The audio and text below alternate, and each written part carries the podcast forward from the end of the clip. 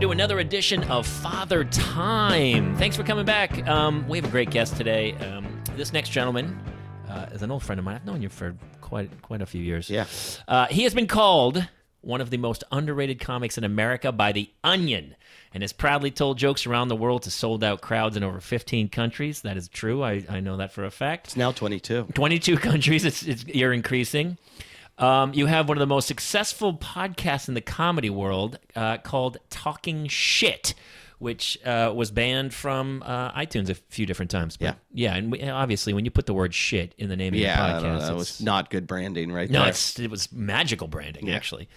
Uh, and the last episode, the 500th episode, four, four, four ninety nine. four now 499 is going to be the we're end. Not, we're not going to do You're five. not- no, four ninety nine is more than enough of talking shit. Go find that; it's amazing. Uh, and he's starting a new one that we're going to talk about called the Bingle, The Bingle Show. the Bingle Show, where he takes a van, a bus that bus. you've you've you, I've seen the photos. It's pretty crazy. We'll talk about it. And you're going to travel the country Yep. and do podcasts and live comedy shows around the country. My guest today is Mr. Eddie Ift. Hi, thanks for Hi, having me. dude. Um, You. Uh, You're gonna. You're, you have a kid. I'm an idiot. I'm you an have idiot. A kid, and you're gonna take a bus and drive around the country and do shows. Yeah, my wife told me to. She's like, "Go, get out of here." Oh my god, my wife would never. s- My wife would be like, "You're not going anywhere." She likes when I'm on tour. Oh Jesus, that says a lot about your relationship. Yeah, yeah. She's uh, she's like, "Get out." Uh, she grew up in a family though where her fa- her father my my father in law is a former NFL football player.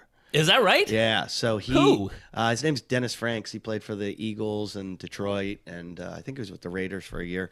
But uh, he was always out of the house, and then he got into business where he's always traveling, so she was used to it.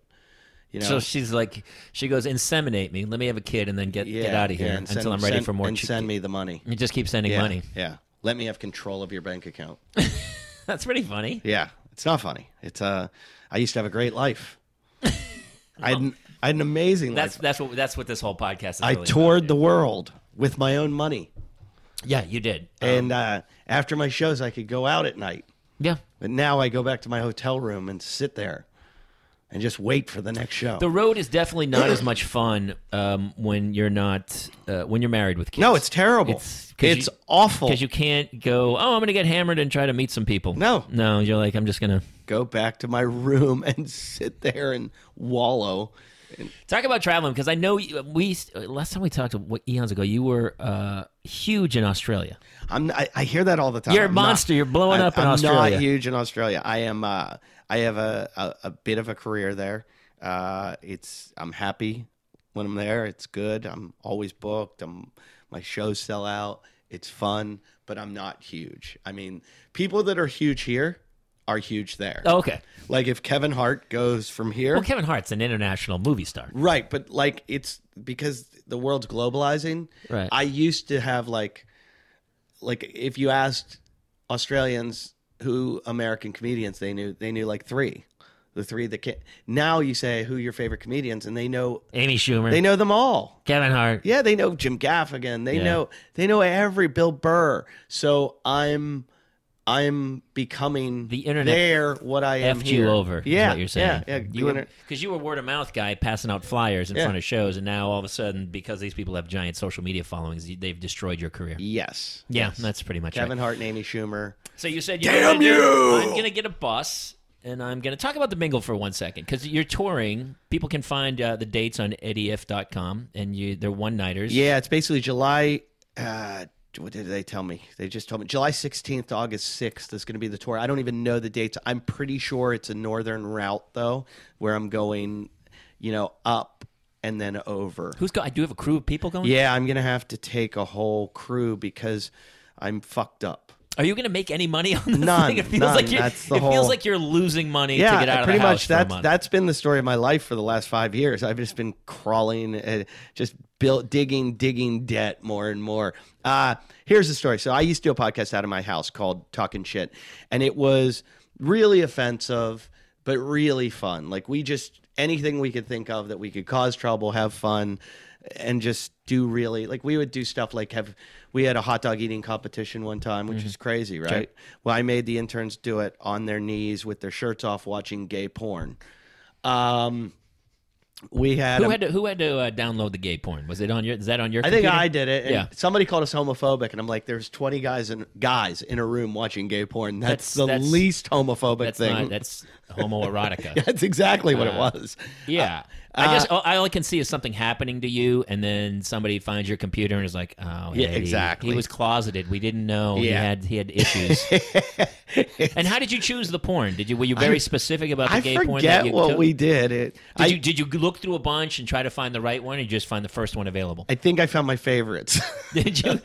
With my partner. I mean, you appreciate the human form, and you like good art. my part no if you listen to the show actually chris wilde was my guest at the time and you just hear him go oh my god oh my oh so bad oh it looks like it hurts so bad oh and the whole episode is just us screaming like that It's so funny, but we wouldn't look at straight porn and think, "Oh my god, that looks like it hurts." Like, but, but in gay porn, you're like, "Oh, that looks like it hurts." it changed my whole look at women where i had this empathy all of a sudden for them of like oh don't do that to her you know like that's because i was watching the gay boy and going oh that poor guy don't do well, I hey think that's why hey." people drink.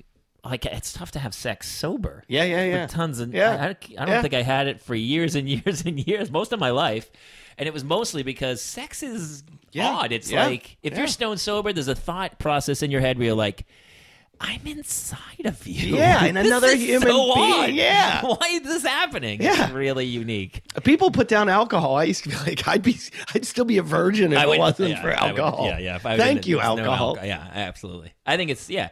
It's funny because if you're sober, you're like very meticulous, and you're in a bedroom, and it's got to be very specific. If you're hammered, you're like, yeah, this bathroom doesn't smell too bad. Let's Yeah, knock it yeah. out. Oh, there's a dumpster behind the bar. Let's go because you're hammered. Yeah. You know, "Ah, whatever, man. Yeah, I had, I have a friend that was uh, uh, went through rehab, and before rehab, he was crazy with women and like prostitutes and the craziest. Like he was my, he was my most out there friend, doing fetish stuff, weird stuff, and he became totally sober. And I hadn't talked to him in a while, and I was like, hey, you know, how's it going with the ladies? And he's like, eh, it's not. I'm like, what do you mean? He's like, ah, you know, sounds much fun. just I can't go there now. I'm No. like, what do you mean? He's like, you know, sober. It's just I'm not. Although I've had friends that went through rehab and the opposite happened, where that new addiction became sex.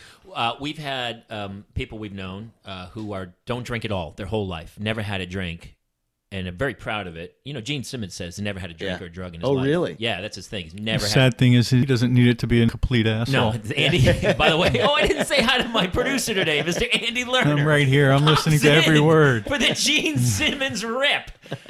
Uh, Andy, any kids yet? No, thanks. Uh, Gene Simmons is a dick, though, right? This is true. Okay, well, it's, this this one's gonna get banned from iTunes too because Gene Simmons probably owns iTunes. But everyone has a vice. Yeah. you have to. Oh, or you yeah. couldn't get through Yeah, this, and yeah. his. vi- I mean, he's you know he's Wilt Women, Chamberlain. yeah. He slept with Yeah. ten thousand women or something. I had a bit of that. I think I had a bit of a sexual addiction where I used to. Uh, I don't know. That was like my significant, not significance. It just made me feel good. Where I was like, I'm, I, I yes. would go. It was a game to me. Of course. I would go out. It was like a sport. I would go out every night, and I would. I guess that part of that's why I got into comedy. It was a real way to attract women, and and I enjoyed it. I was like, and I was always looking for the new thing and meet the girl, and Yeah. and then It's you- the drug of choice. It's Yeah. applause, Yeah. uh, or laughter, or a woman saying, "Yes, I would love to have sex." with Yeah, you." yeah. The- All three of those are kind of on the same Yeah. plane of like, Yeah. they both they all make you feel really and good. I abused it. I mean, I took it to the extreme where I was, you know, some comics wanted a standing ovation. I wanted a threesome in the green room after the show. You know, Oh, I yeah, would, yeah. I would, uh,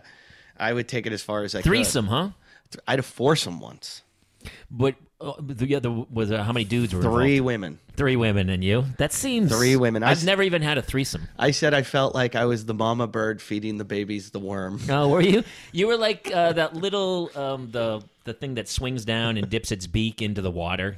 You know that little uh, what's that Here's called? here's how greedy. gyro duck Here's how thing. gr- here's how greedy I was. I was in a town, Southampton, England, doing a show, and in England, where I performed for a long time, the comedy clubs would turn into nightclubs afterwards. yeah, that's right. Yeah. And so, like a disco ball would come down, they'd move the chairs, music would come on, and the bar would be open. So, the audience paid a lot to get in, so they would stay.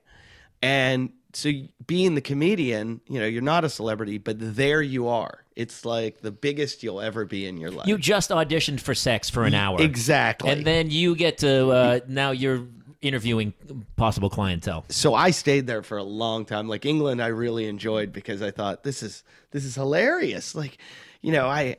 I, I, I would get off. I've had I would have my shirt ripped off sometimes. Like there'd be hen parties. They call them bat, bachelorette parties or hen parties, where they would just maul you. And so one night I'm in Southampton, and this other co- comedian says to me, he goes, "Hey, there's a bunch of girls making out on the dance floor," and I go, "Where?" He goes, "Go see them right in the middle." I'm like, "Oh, I- you know, I could." I could go take a look at this. So I go out in the middle of the dance floor and I see the girls and they're all really pretty and uh, and uh, one of them standing to the side and just jokingly I tap her and I go, "Hey, how do how do I get some of that?" And she looks at me and she goes, "Oh my God, you're the comedian!" And she grabs me and she starts kissing me and I go, "Whoa, whoa, whoa, not here! You know, don't do this. People are watching us." She grabs her friend's hand and she goes, "Come on!" And I or I said to her, "Let's go to the green room." She grabs her friend's hand. She goes, "Come on, we're going backstage." So I go backstage and I'm fooling around with the two of them, and then I think, "Wait a minute, there was a third one." And I go, Get your friends. I go, you guys stay here.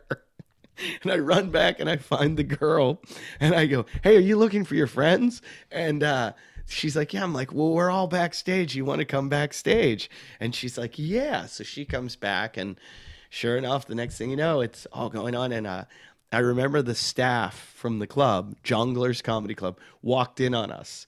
And I just, instead of being like, oh, I'm sorry, I look at them with just the biggest smile and I just wave. How's it going? like, you know, like, I have accomplished my goal in Yeah. life. Like, this is, I think this is the best I it'll was ever re- get. Let's it's really- rebrand him. I think he's the Elvis of comedy I feel like it was very polite of him, actually. to ask. Yeah, well, no, to to include all of them because what a jerk he would be if he Yeah. picked just the one girl. That's right. He would make the other two feel terrible Yeah. about themselves. So I right. think, honestly, was the nicest thing you. You're a could have done. humanitarian. I Yeah. think that's what You- we got out of this. You know, Everybody's who, you know, equal in your You know who eyes. ended up feeling terrible though? Uh, we went back to their hotel room, and the night got a little Mm-hmm. crazy. There are three boyfriends, maybe. Mm-hmm. Would those guys feel terrible? Yeah, probably. So at the morning when I woke up, I left their hotel room, and it was like a high-rise hotel room, and uh, uh, Southampton is one of those walled kind of cities, and I Mm-hmm. had to go back into the city, and they were their hotel was outside of it, and I remember walking the path to the walls, like this walled city, and as I'm walking down it, I hear noise, and I look back up, and they're in the window, all watching me, and I and they're kind of laughing at me, and. I felt like this walk of Yeah. shame Yeah, there is. that for the first time I was, you know, and I was in a fraternity in college and I watched guys do that and just be really, you know, it was awful. It was terrible. And here I was on the other end of it just going, "Oh, I feel like such a piece of shit." you know, like these girls are just laughing at me like, "Look what we just did." Just two dads talking about their old history. yeah. It's not I gonna had hap- one on the road one time where I was doing some gig in some city, and one of the girls comes back to the hotel room after, and uh, we're hammered. We're just hammered. And uh, I wake up in the morning.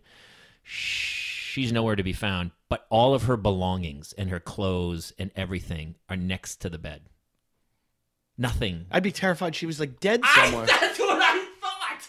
I'm like, dude, is she? I looked in the closet. I was like, where is she? Nothing. All of her clothes, She shoes, sleepwalk? everything. No. Here's here.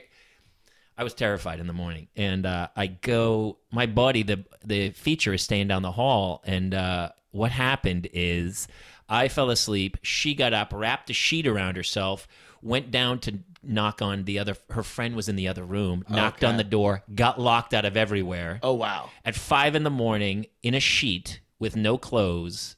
Uh, when she got downstairs, she couldn't tell them what room she had been in or Yeah. anything, and uh, she had to call her boyfriend to come pick her up. Her boyfriend. Yeah, I can't believe I'm telling this story. This is the craziest. Her story. Boy came and picked her boyfriend. up from a hotel in the Her city at boyfriend. five in the morning, it, wearing nothing but a sheet. He's probably used to it. he, he had to be right. he was probably I mean, like there's crazy stories on the road. He was probably like again. Thank God my wife doesn't ever listen to this thing. And so, yeah, this was years and years ago. And uh, but her phone and everything, so I didn't want to be a jerk. So Right. I I, fi- I finally found the reason I knew it was her boyfriend is because I called one of the numbers on her thing and found out where she was to get her all of her stuff back. And uh, she was like, "Yeah, What city was that? I don't know. I'm not gonna say. Ah. I can't say. But honestly, when I first woke up, I was like, "Oh Jesus, what happened? Where is she? Where? What has happened here?" I, I had a book offer in Australia to write a book, and I didn't write it because I didn't like what I was going to write about. And I've heard from a lot of people that they're like, don't ever accept a book deal because you're just going to want to kill yourself in the process. But I'm like, at some point, I would like to write a book. And I, the only thing I think that is that I have that's remotely interesting is these crazy, crazy hookup stories. Yeah. Because there's such an abundance of them. And sometimes I felt like, and I'm not proud of this. I don't want people to think I'm, you know, like I think as I got old, and it took a long time to grow up, but uh, sometimes I think I did it for the story. Like the more elaborate it got, the crazier it got. I had girls one time I met at, uh, what's the lake? Lake Winnipesaukee.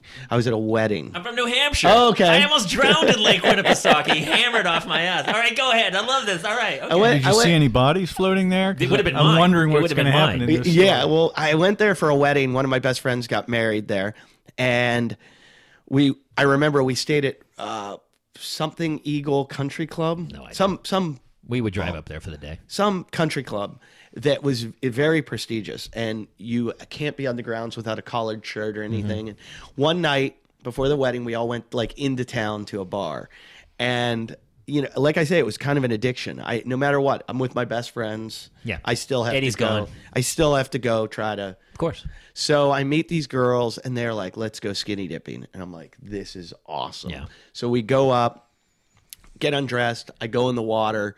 I'm paddling around. I'm so drunk. This is awesome. And I guess these girls had done this before. They run out of the water, grab my clothes, and Mile away. jump in their car and they're gone and they're gone and and Awesome. and I'm completely naked and I know the way back to the country club so I'm running these like dark roads through country club property and I have to then get to the country club where they have like security gu- I mean it's a very prestigious place like the my friend's da- uh, grandfather who or uncle I'm sorry it was his uncle that was uh I think he was the CEO of Bear Corporation. So this was like huge. And I'm like running from bush to bush, trying to make it to the building. We are staying in these like suites above the country club where the golfers stay. And I'm trying to figure out, you know, how I'm going to throw a rock at the window and get them to bring some clothes down without me getting caught. And, uh, you know, and it was just I was the story of the wedding then, and I was the no, I wasn't best man. I was one of the groomsmen. But It's like you were the in the Terminator. You know, they they land in the future or whatever, or in the past, and totally nude. Yeah, yeah, And then yeah. he's got to break into a store. He's got to get clothes. Yeah, and that's da- how I felt. I was, I was, I was like, been- not only do I not have a, a, a collared shirt on, I don't have a I don't- shirt on. No, you have a you have a collar. You have Yeah. the, the collared bishop downstairs. I've been naked. Yeah, we used to skinny dip a lot. I've been naked on golf courses Yeah. a couple different times, and uh, yeah, well, that was, that was a. It's crazy. It- It's a perfect segue because how did those two dudes then become like now? My life has changed so much. Yeah, my Not to go like, but all of a sudden we're telling these crazy stories, and I'm like, yeah, I have two little girls right now. Yeah. And if you were the guy and my little girl was like hooking up with you after a comedy show, I'd be like, that son of a bitch. Yeah, I'd be so, ma- and that's what I think it was. I read that book, uh, "Stronger Fathers, Stronger Daughters," or whatever it is, and one of the things it said in there is your daughter, the way you treat women is how your daughter is going to let men treat them. And I was like, I don't want. Oh, that's And- that must have been you must have sobbed openly when you. Yeah, I, were reading that. and I a, a lot of this is like coming. I'm like, oh god, how I feel, Yeah, and I I'm just Yeah. I want to put her in a a, a like a I never monastery lied. in Nepal. I never was the Me guy. neither. Me I never neither. was like, I love you. We're gonna get Nope, same married. thing, We're gonna same do thing. this. I was like, look, We're gonna have a lot of fun. you're gonna have a great. I'm a really fun date. That's all I'm I- a really fun. That's date. Of all course, I said, and I said I would be so open. I would say.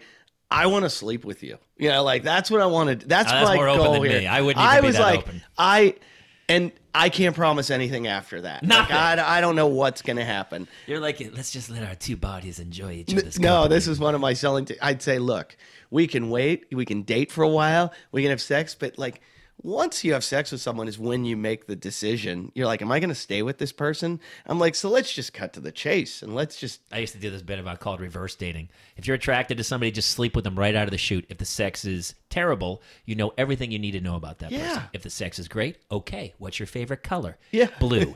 and let's build a relationship. But otherwise you're waste I just wasted three months on you. This is crazy. I had a girl I didn't even know her name, not at all. Didn't even know her name when uh, and it was in England, and it was a lot of a lot of this was alcohol fueled. It's all alcohol. Yeah, yeah. I met a girl one time on a Thursday night at a bar, and we were talking about Vegas, and I said we should go tomorrow morning. I'll pick you up at 10 a.m. She goes, "All right." And then I left her that night at the bar. I said, "All right, I don't even. I'm not going to talk to you again for the rest of the night in this bar. I'll be at your place at 10 a.m. and uh, we'll learn about each other on the drive to Vegas." We went to Vegas, had a sick. like like magical three day relationship that covered everything. And And then then she Monday, got pregnant. I drove No. her back. No, didn't cover that much. Uh, I drove her back, and then we left good friends, and we never went out again.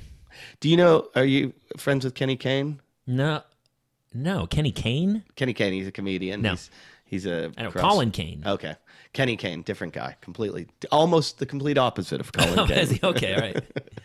Uh, Kenny has a kind of a story like that, and now. Uh, um, And he was killed, and he was he was sold overseas into human slavery, and they took his organs. now he's uh, I And just- that was he had a kid. I, I, I just realized I probably shouldn't go into You this. totally story. outed somebody. No, I ignore. We'll cut that out.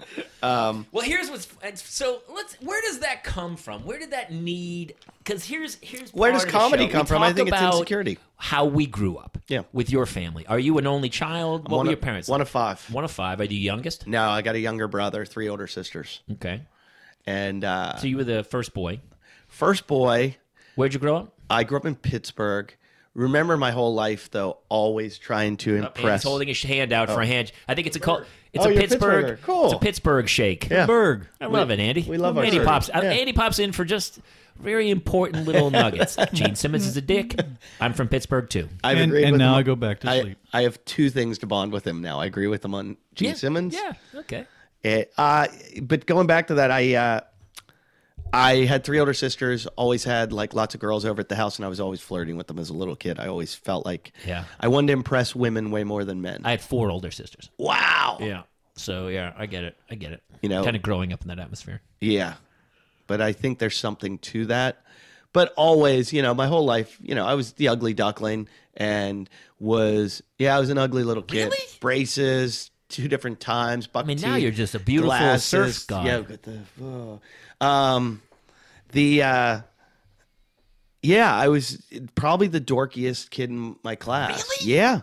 Up until even through high school, I had acne in high school, What? and it was it was did you have a girl? Did you get girls in high school? N- no, I was always the guy that like if I was a senior, I was always dating the girls in the lower grade. Like like eighth grade. Yeah, sixth, sixth. I mean, fifth eighth, they grade. were two. No, Whatever I can get. uh, I couldn't get a girl to save like no real girlfriends in high school, and then it- there was like this transformation the summer between high school and college. What happened was high school, I.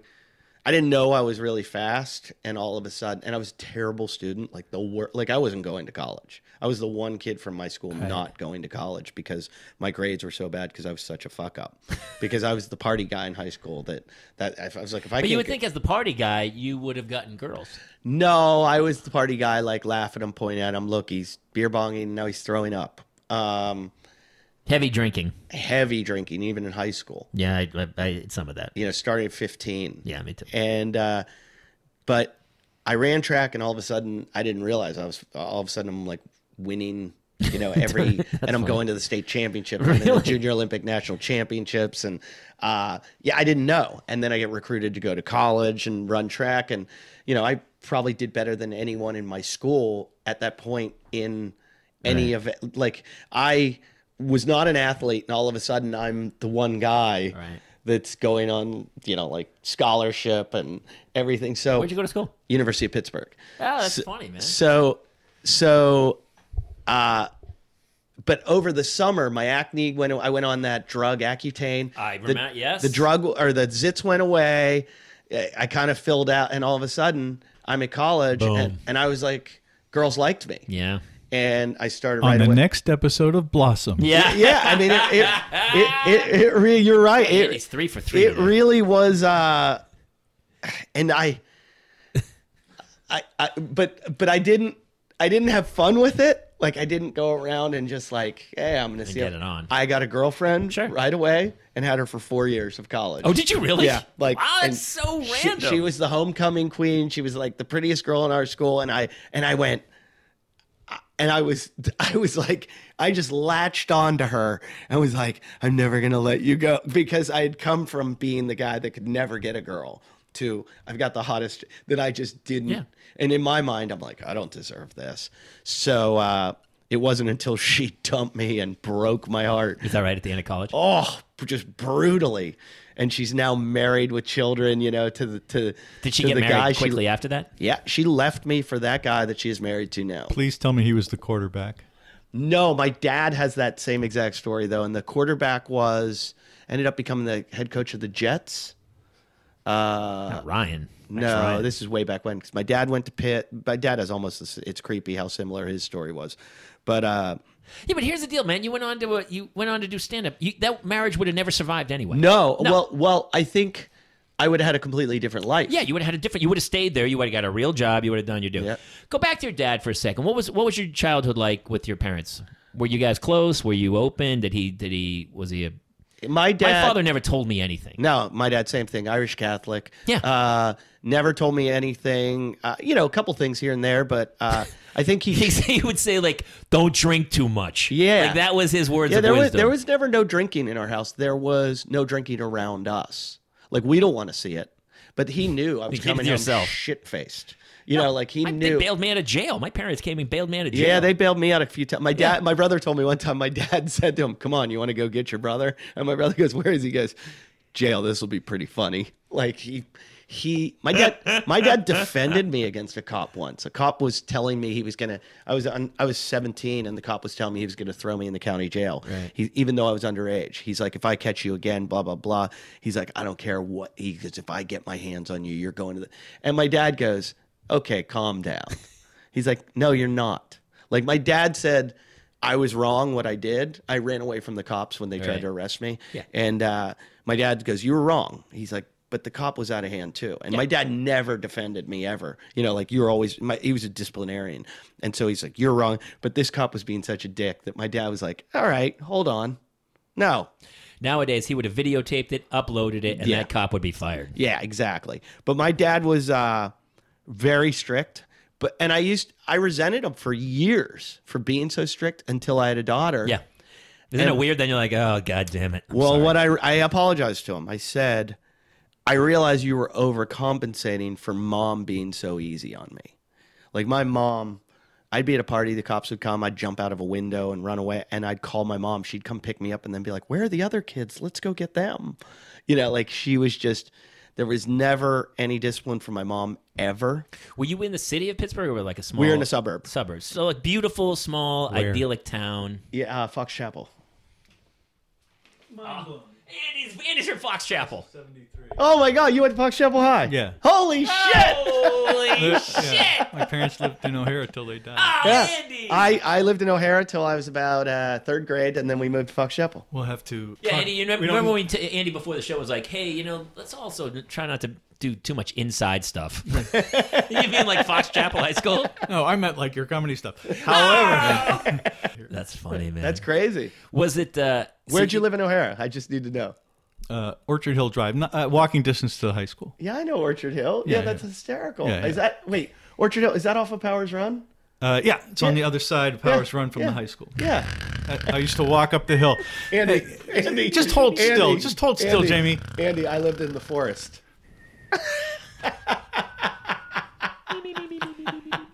Um, so The welcome actual to, forest. welcome to the O'Hara Township podcast. Welcome to Pittsburgh today. Andy lived less than a mile away from me. That doesn't Yeah. surprise me at all. That's well, I was hysterical. probably how old are you? um forty. What am I? Forty five. Yeah, I was gone by then. yeah. So, your dad, was he supportive of everything you did as a kid? Uh no. He wanted me to do all the things he did.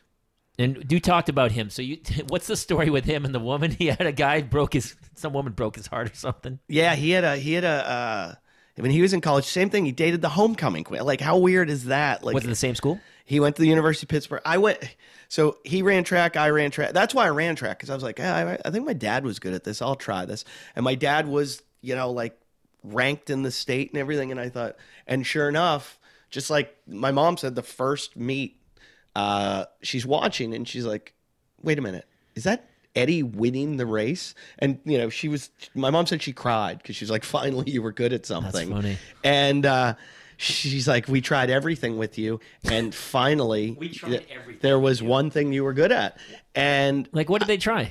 it's, oh, you name it. I Did mean, you I, take lessons in everything? I wasn't bad. I mean, like I played football since I was seven years old. I come from a f- like a football. F- my dad. And if you're that fast, were you a running back or something? I, they put me, they had me try to return punts, kicks, uh, be wide receiver, defensive back. And I was, you know, look, I was decent, but I was never going to go to on a college scholarship. No, we- we- But- we- neither of us have the frames. and I was tiny. I was Yeah. tiny at the time, but m- my dad worked with the University of Pittsburgh, and at the time, my dad was like very involved. He started the boosters there, and he kind of hired Johnny Majors as the coach, and then they became national champions. And Tony Dorsett would be at my house, and Dan Marino was a good friend of the family, and like we were.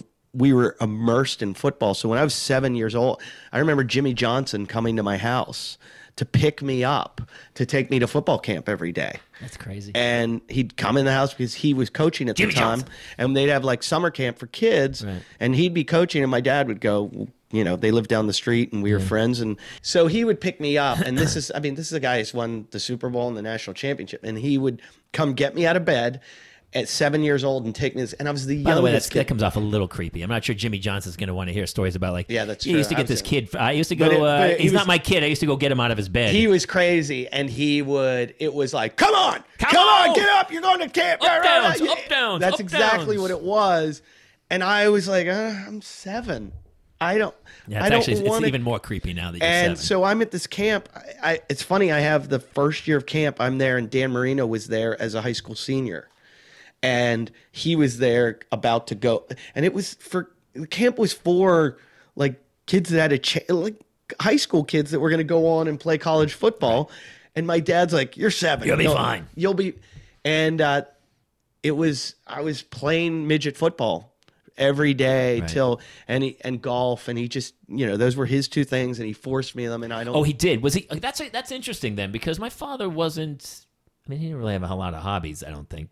Mostly just working, and we had six kids, so we- yeah oh jeez So he wasn't. He was never like you should try this and this and this. He didn't care. He kind of he would hit me ground balls or whatever I wanted to Right, do. right, he would right. do along, but he wasn't like you should do this and this and this. well I say this I will, when becoming a father well before I had my kid I realized that like I used to think my dad was a really hard worker because he would go to work at seven in the morning come home at seven at night you know put us all to bed you know but on weekends he would play golf with clients or go to football games with So you clients didn't see him that much. And I realized my dad wasn't a hard worker.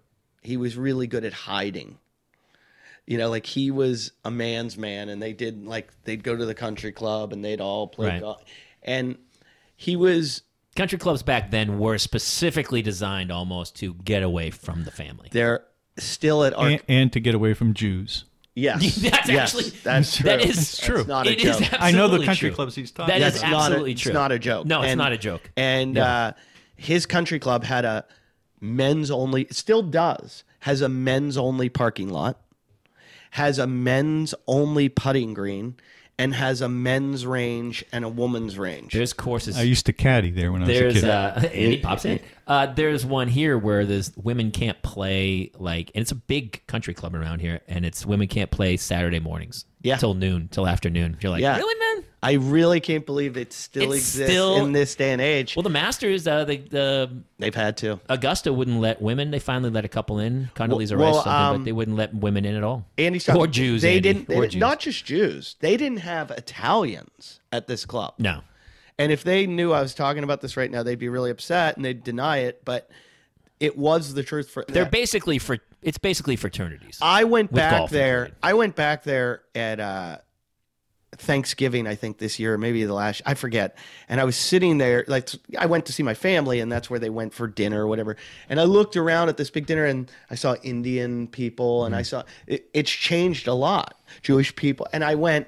And I, it was funny. I was just poking them, but I go to like my mom or dad, who I go, hey, who's the Indian guy over there? Like, what's and I'm, you know, I could go- I'm all for bringing, and they're not. So I was like, hey, what's going on, guys? You you letting your guard down? There's an Indian, and my my mom or dad, I forget which one was like.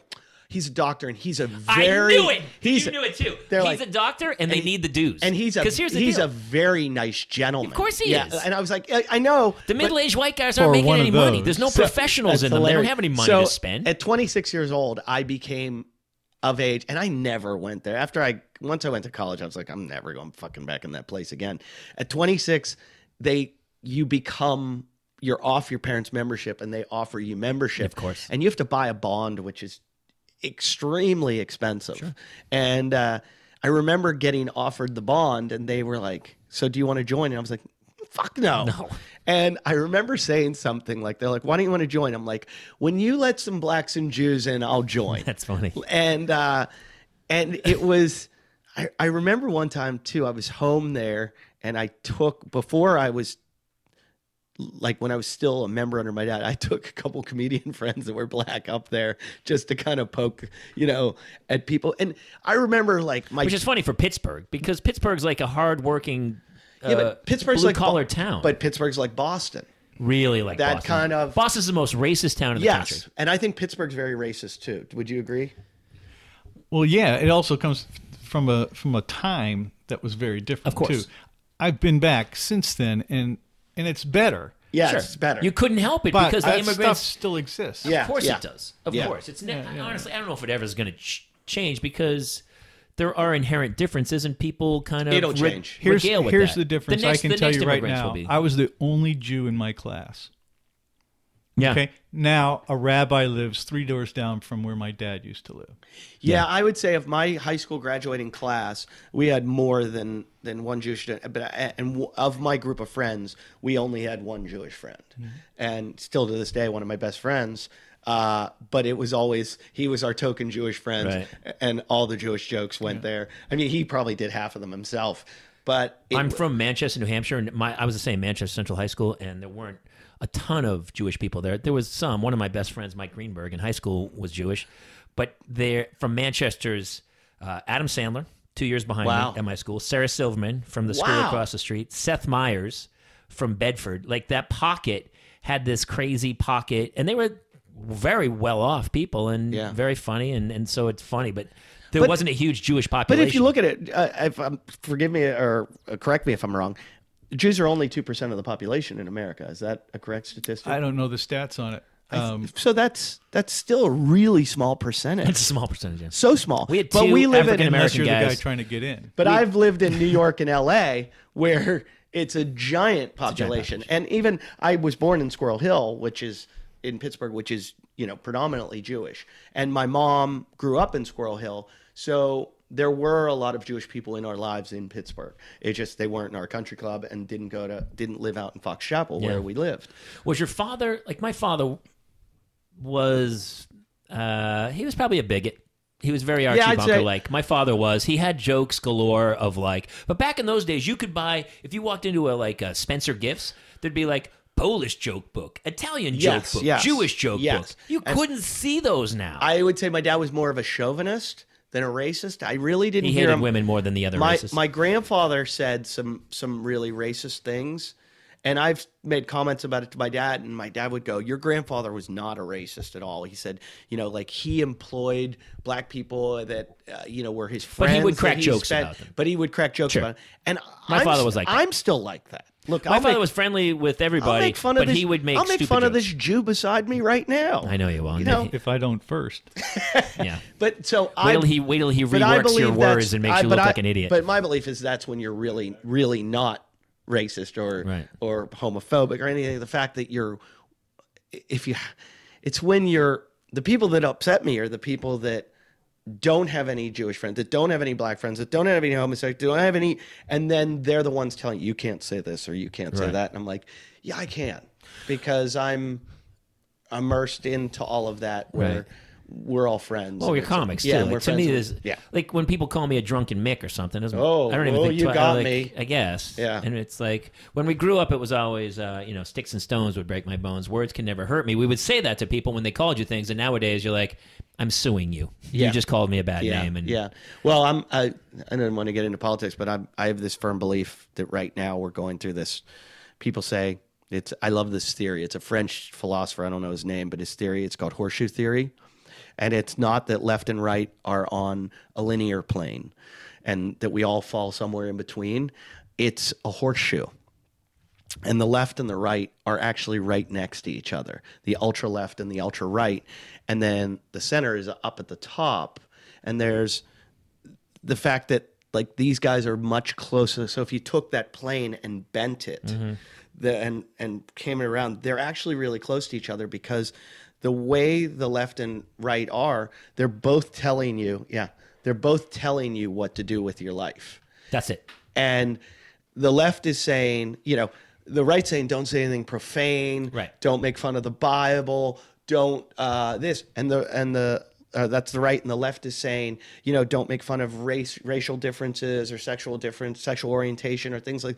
But they're both eliminating your freedom. I love that take. I never heard that before, and I love it because it French is. writer Jean Pierre Fay. It's so I mean, I True. think everybody in America should be talking about that right now because the problem is too the left and right are trying to pull us all there. Like I find if you're left, uh, if you're right of center, you're now going. I'm sick of these guys telling me I gotta let trannies in my bathroom and I need to call them by these proper pronouns. And then if you're on the left, you're like, uh, y- y- you know, you're going.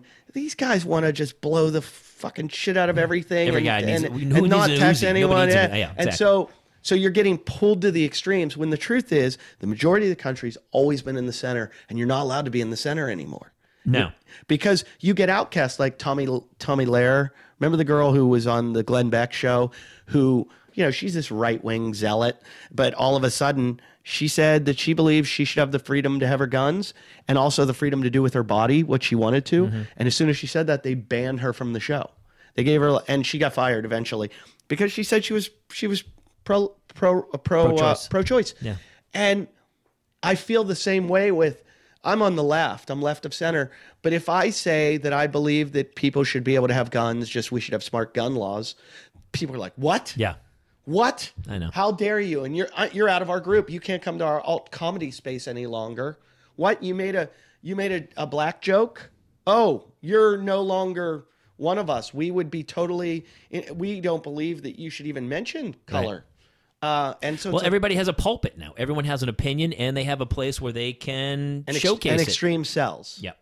And so, And extreme sells. So we're all fucked. Everyone in the center, and I believe that's the majority of the country, is fucked, and it's the internet's fault for creating clickbait and and and not not having journalistic integrity. There is no journal. The, the integrity's None. gone. None. You, how can you fight it though? Because we were talking earlier about you know trying to get people to come on to the sh- to listen to the show, and the problem is know, I see other extreme- people yeah, with doing horrible extreme- content, yeah. but they're great publicizers because you know they did all those crazy things where it's, it's like the little tease. oh my God, you're not going to believe what this chick did. Boo! I found that even the the news organizations now are writing articles and their titles are clickbaited, not for you to like like it wa- like CNN, which is left, won't say like Trump messes up in Saudi Arabia because every other left leaning uh, well, they're they're publication They're they'll doing say stuff for something- their own niche. no, they have to No, no, no, appeal to no. their They'll niche. write like reverse psycho. They'll say in the title,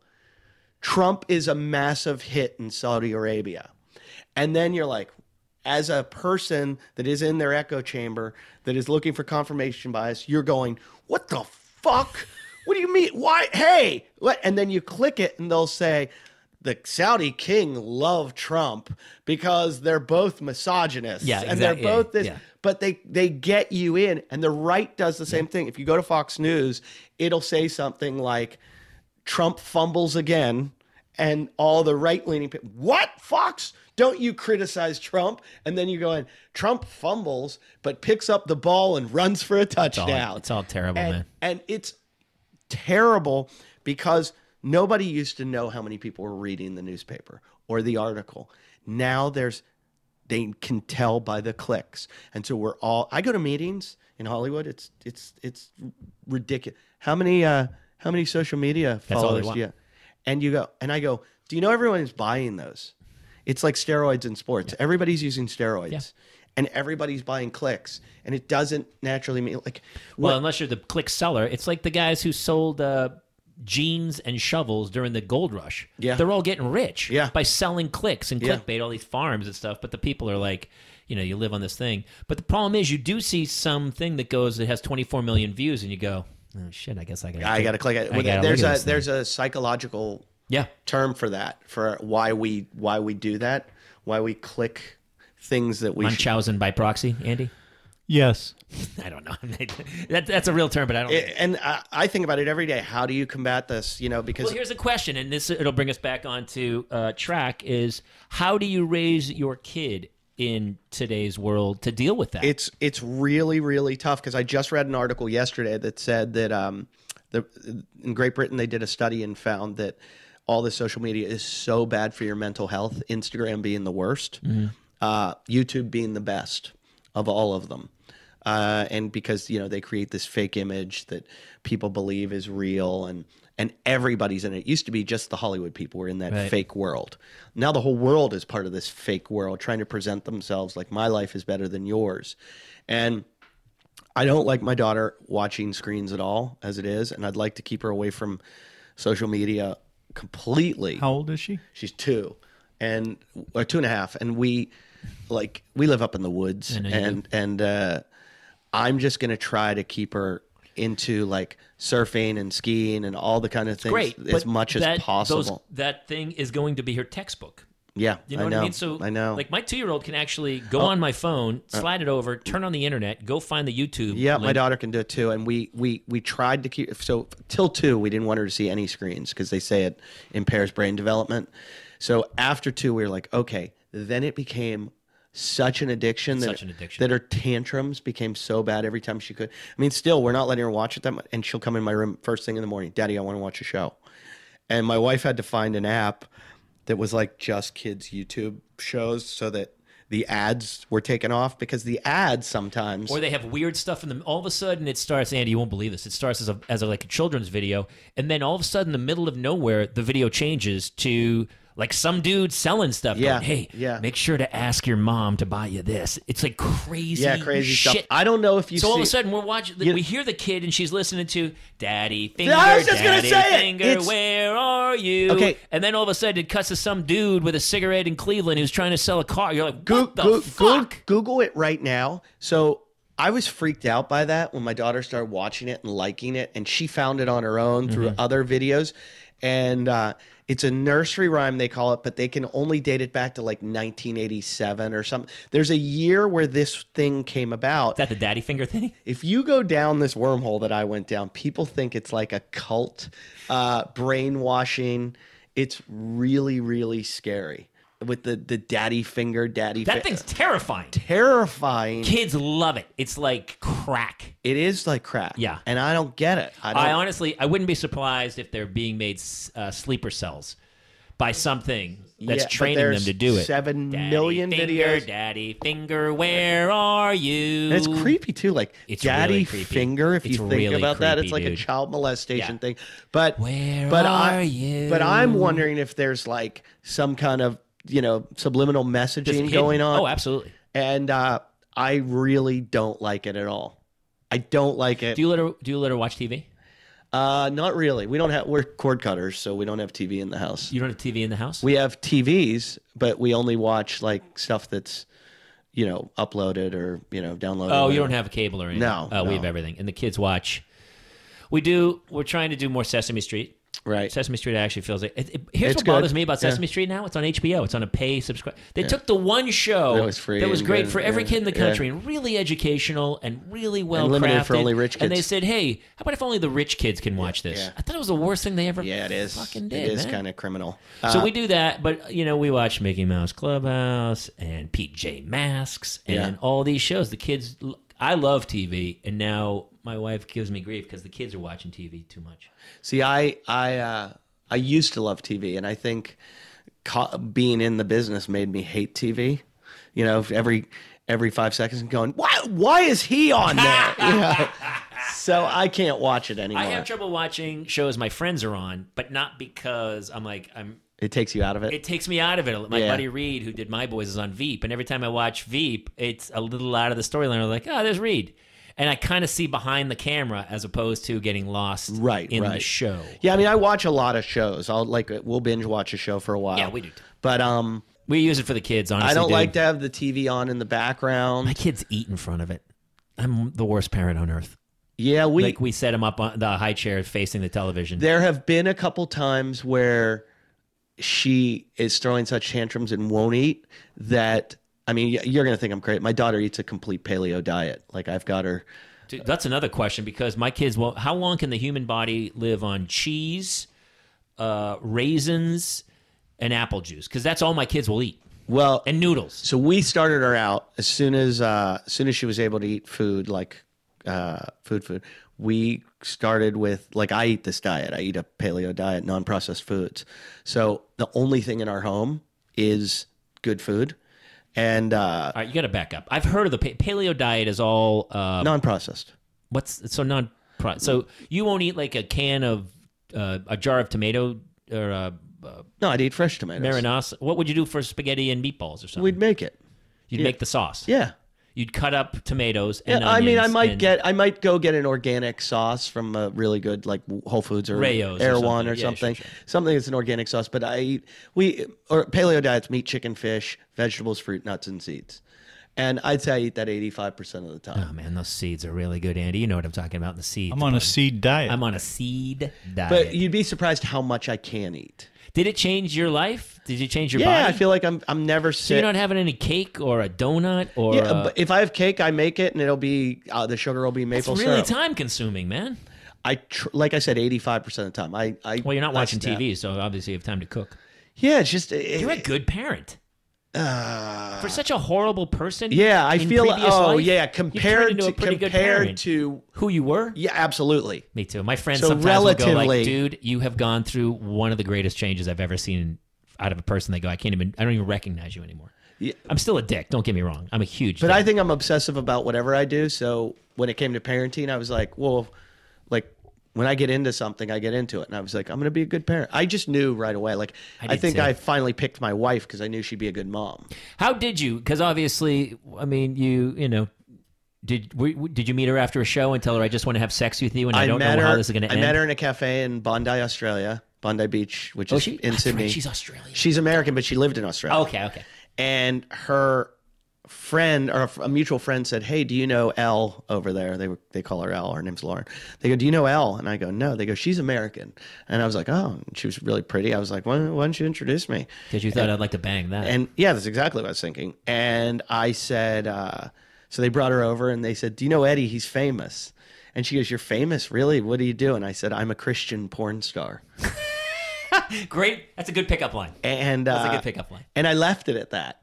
And then I came back in. The, every h- hangs out at this cafe in Bondi called uh, uh, La Paris Cafe, La Paris Go, and um, so I- it's it's like where all the hot girls are. And so I was in there every morning, and uh, I'm in there, and she walks up to me. She goes, "You are such a liar. I googled you," and I was like, "You believed me?" And right then I was like, "I'm going to marry this girl." Did you really? No, um, Why- She's just gullible I enough to kind of- marry. my So first here's the date thing. with her, I knew I was going to marry her. my friends i kind of knew that too and Yeah. my friends said the moment and they knew i had always said i'm never getting married Me too. Said the my same thing. buddy who works at the lobster still has a signed napkin i signed one night drunk that said i will never change a diaper in my Yeah, life I and said the signed same it. thing. and when i had the kids he he mailed that to me Yeah. My my uh my were speaking you of- just at the right point in life where you just knew the age and you said this is i'm ready i just knew i was ready gonna tell and my- she was the right time she was the right person at the right time um I knew I had this is crazy this is going to sound weird. I was touring no New Zeal- weirder than the crazy other shit you talked about I was in New Zealand and I was touring with five other comedians, four other comedians in a bus or van you doing and your bus Yeah. tours And they send you to like every city in New Zealand. It's like the best of the New Zealand Comedy Festival Roadshow or whatever they call it. I don't know. But it, it seemed awesome coming out. Like I was like, I was like, oh, we're gonna have a really good time. I'm gonna go to like all these. And I remember telling my agent, I go, tell them I don't want to go in the van with the other comics. I'm gonna bring a chick over, and we're gonna just drive to the gigs, and I'll meet them so that we can like have fun.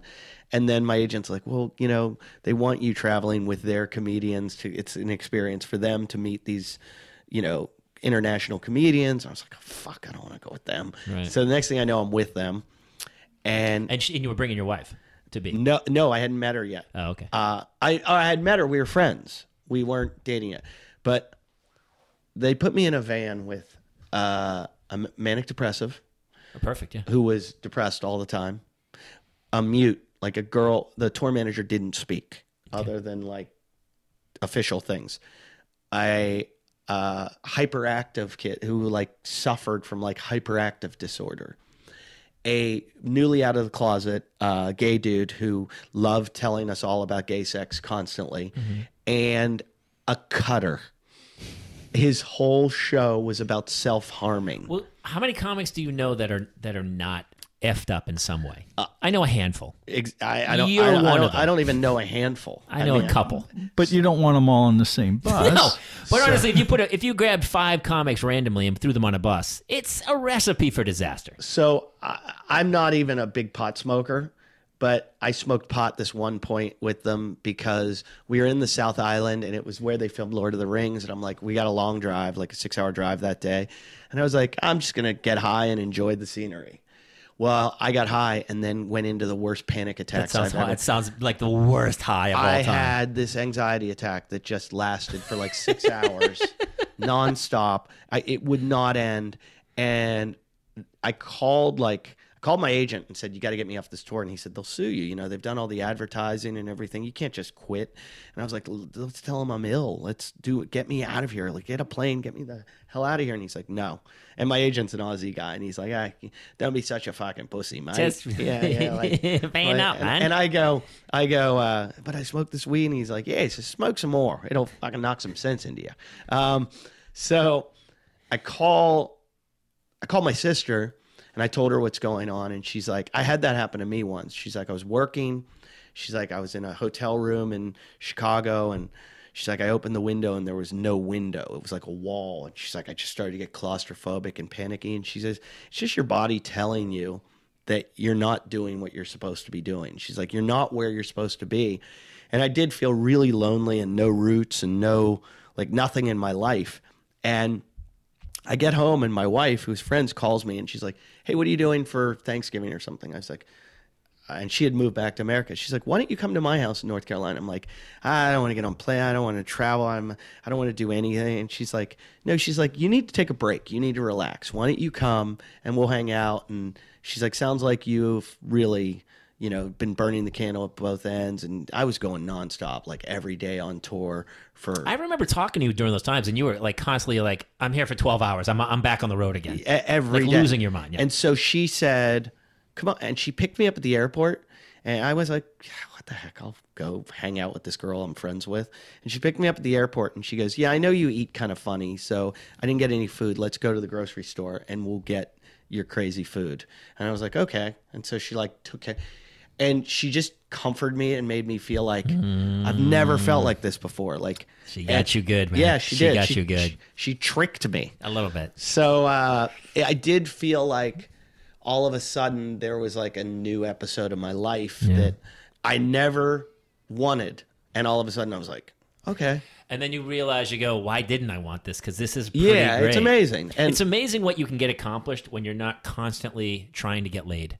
yeah, yeah, It's crazy, right? Well, to look there- back at all those years, I was like, oh, I'm going to go to that diner because I really want to sleep with that hostess. Yep. And I had read about this a long time ago called uh, uh, or when I was a kid. See, my dad, I'm, I'm bitching about my dad, but my dad was a great guy. My dad, when I was a young kid, gave me these tapes. They were like the Nightingale series of like, say you can, like you can win, and you can. He, he was all about win, win, win. You know, he's a football guy, and uh, and I used to listen to these, and it was all like psychosemantics and you know self talk and telling yourself you can accomplish. And I remember one of the things I was listening to, and, he, and this I'd listen to him in high school, I'd listen to him in college. I would, I really like they helped me through track and and a lot of the things I've done.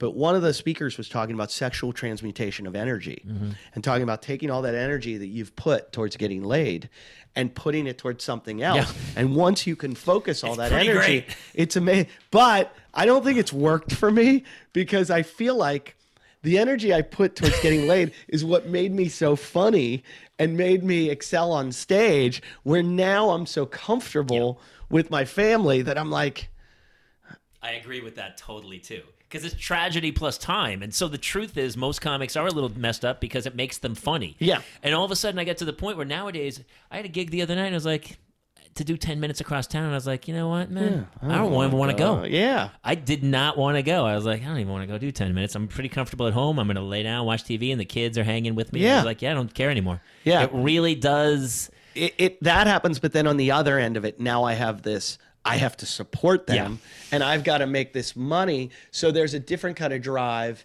and I don't know which one is more of a push. Which I don't one- either, man. But it's obviously working for you because you're off. You know, you're you're you're always working and doing crazy stuff and doing. Yeah, I'm shows. working, but I think like we all are. I just read some guy on Facebook talking about how he wants to quit the business, how hard it was, and everybody was commenting, "Come on, man, you can do it." And I didn't write to him on there. I wrote, and I don't even really know the guy. I wrote him a message, and I said, "Just want to let you know, we all feel that way. This business sucks, and and everyone feels like they're not getting enough, except for the 0.01 percent that's getting everything." Yeah. And I go, and they're every day just feeling like the rug's going to get pulled out from under them. Yeah. because it is. It is. It's someday. I've had friends do that, and I go, "Y- I think you're actually making the right decision. to say I quit and I'm out. To go, I'm not. I don't think it's a quit. I think you need to find something else. I Yeah. have friends I know who are like have no credits. You know, Yeah. reaching an age where you're like, Yeah. it's gone past where Yeah. you, you're not going to survive Yeah. in this business. Because I know a ton of people who have a billion credits are incredibly talented and they can't get enough work Yeah, to and- make a living. so you are right to go. th- I just saw today the median home average price in Los Angeles five hundred and fifty thousand dollars. Yeah. That's insane. That's insane. Do you know how much money you have to Insanity. make to survive here? Insanity. It's stupid. So I, th- I think yes. about my mortgage payment every month. Like when I'm on the road and I'm in these towns that I don't want to be in. No offense to you, whoever. I Whatever city wish you're- I, I wa- if I could earn a living in some of those towns, I'd move there.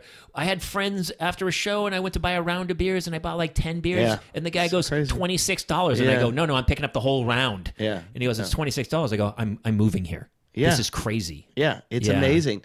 And but I just look at the arc of a career and it's kind of if you look at it on a graph, it has to it has to keep going up.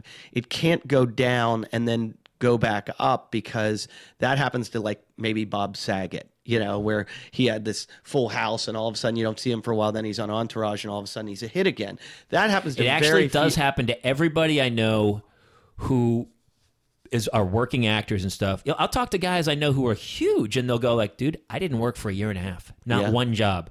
We sold our house, we moved, and all of a sudden this other job hit." No, but very few people are Ted Danson, Shatner, who just jump from show to show, or comics Yeah. like Gaffigan, who are Yeah. juggernauts. You're in. Other people have big years, and then they. I have don't know smaller with years. comics though because I feel like it's like a band. If you're a band and you haven't made it by the time you're 40, it's not really happening. It's not. You're pl- you might play a few more weddings, and if it's a casual thing, it's Because great. they're looking but for otherwise- they're looking for the Yeah. young, they always want the new th- everybody wants to jump on the thing that might ride to the top. Yeah.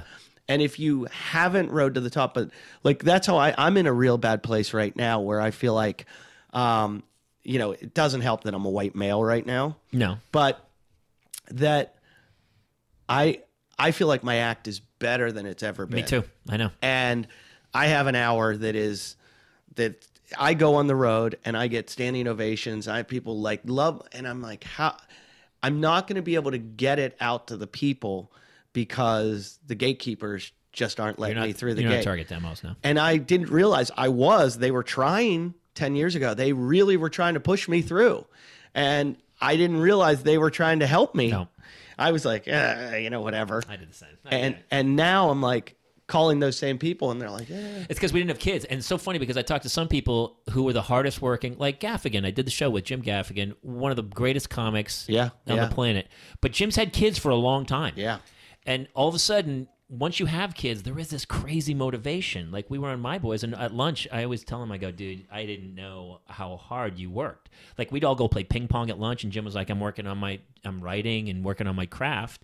And he was, he would work, but he had like three kids at the time. Yeah. And you're like, all of a sudden, there's this crazy motivation where somebody else is involved, and you're like, oh shit, I really got to get some stuff Yeah, done. yeah, yeah, Yeah. yeah, And I'm I'm that guy now with I've got seven thousand projects. Well, I because- think first of all, the the bingle tour is going to be crazy. I hope. I, I, I mean, it's, you had like a crazy promo shot where there was like it was either a helicopter or a jo- yeah, we drone, did the drone shot. I- I- following. we shot that It's two amazing. years ago. It was before anyone got it. It's amazing. Well, that's what I did. I got sixty-five thousand dollars in a Kickstarter from my fans, Mm-hmm. and I went. Everybody went. You should budget this out so that you have enough money to pay everyone. You Yep. can take people and get a piece of shit. And I spent it all. I said, let's make this look so good so that the networks pick it up for a TV show. Right. And we did it. And we shot the pilot. And I'm I'm proud of the pilot, but we haven't gotten picked up by Right. anyone. And now I owe everyone. I mean, I I put in twenty five thousand of my Right. own money into it. I still owe Kickstarter rewards. It's a, it's like a nightmare. And now I'm going to go on tour and put all my own money into the tour to still try to build it up. And it's an investment, but it's nothing else. No one's going to give me anything at this point. No one from Comedy Central, MTV, Right. VH. No one's calling me up on the phone and being like, "Hey, we have a show for you at it," because they're heat-seeking missiles, and they're going, "What's Hannibal doing today?" Or what's What- the, what's the twenty year old Yeah, kid who's the from next guy? Syria who's Yeah. kind of funny doing? I know. I know. yeah. So I've got to make it myself. I know. Um, I think it's going to be amazing, And- and people. I appreciate uh, that. eddief.com. They're going to come check it out. Yeah, eddief.com. The tour's going to start. I'm on Instagram, Twitter, Facebook, all those at, at eddief. Yeah, Um, come see him live. I have a couple questions I asked to wrap up the uh, wrap up these shows. Um, what is a trait of yours that you hope your daughter inherits? loyalty. That's a good one. So I'm always amazed, aren't you, It's Andy? a new one too. Which is rare, right? We we haven't had that one. It's one of the only things I really would say, like pat myself on the back for. Uh, you know, I don't, I don't, I'm not like, oh, I'm a great person, but it's one thing I am is loyal. I can see that. Yeah. Because And you're one that of the probably- guys, like I feel like I'm in the same boat, and we don't talk all that often. But every and whenever we run into each other, it's always like, yeah, this guy's Yeah. part of the crew. And once once I accept someone and I have their back, I'll always have their back until they re- they really have to burn me. Yeah. But Well, But you'll I see just- after this podcast, you'll, that's- some shit's gonna happen to you. It's gonna be bad. but I will. uh They're like they're. I've been loyal to a fault too. You know where I I have to stand by some I've, people. I've stayed by people where Yeah. I was like, man, I should have let, Yeah. I should have let, cut this cord a long time ago. What's a trait of yours um, that you hope your daughter does not get? um my sexual addiction. Yeah, okay, Fair know what? enough. Andy. That feels like a new one as well. Fair enough. Yeah, I, I think that's the first. but you know that when you, whenever you protest something, that's how it usually goes. Uh, Like, well, we're not going to talk about any of that. I mean, I'm not going to be like, don't, don't. I'm, I'm, I'm really being careful about this because I, he doth protest too much. Where it yeah. happens. And I'm hoping she's a good student because I was such a bad student, and it really, I struggled. Like, like I felt bad. Do you hope she takes after your wife a little more? yeah, my wife was straight A's and yeah, Yeah. good, really good. I mean, student. she's made um, obviously one terrible decision. My wife always says she'll say something bad. I go, "Look, you made a terrible decision." do you feel like that? mean- Because sometimes I do. I sometimes I feel like, why did you do this? I did that to my wife all the time. She'll say something and be like, "You you made a terrible decision. Now you have to live with it." Yeah. but I'm totally joking. I'm not. I But look at she's- my wife. My wife's like, always like, "How come your life gets to be so My much wife's- fun?" My wife's gorgeous. She comes from a great family. She's really, really smart.